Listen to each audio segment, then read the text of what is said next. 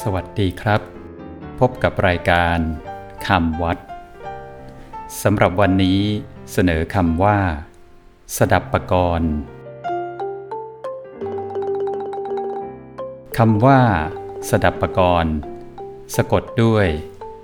สอเสือ ดอเด็ก ไม่หันอากาศ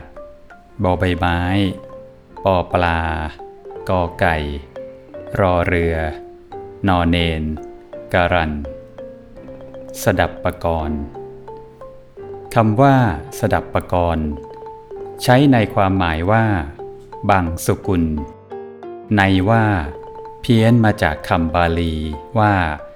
สัตตปกรณ์ซึ่งแปลว่า ปกรณ์เจ็ดหมายถึง พระอภิธรรมเจ็ดคำพี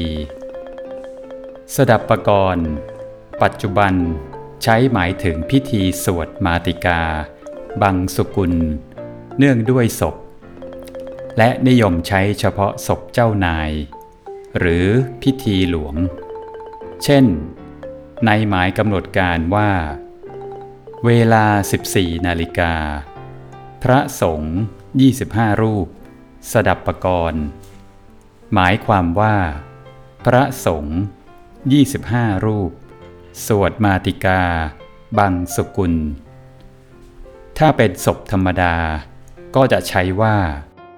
เวลา 14 นาฬิกา พระสงฆ์25 รูป มาติกา บังสุกุลสำหรับวันนี้ สวัสดีครับ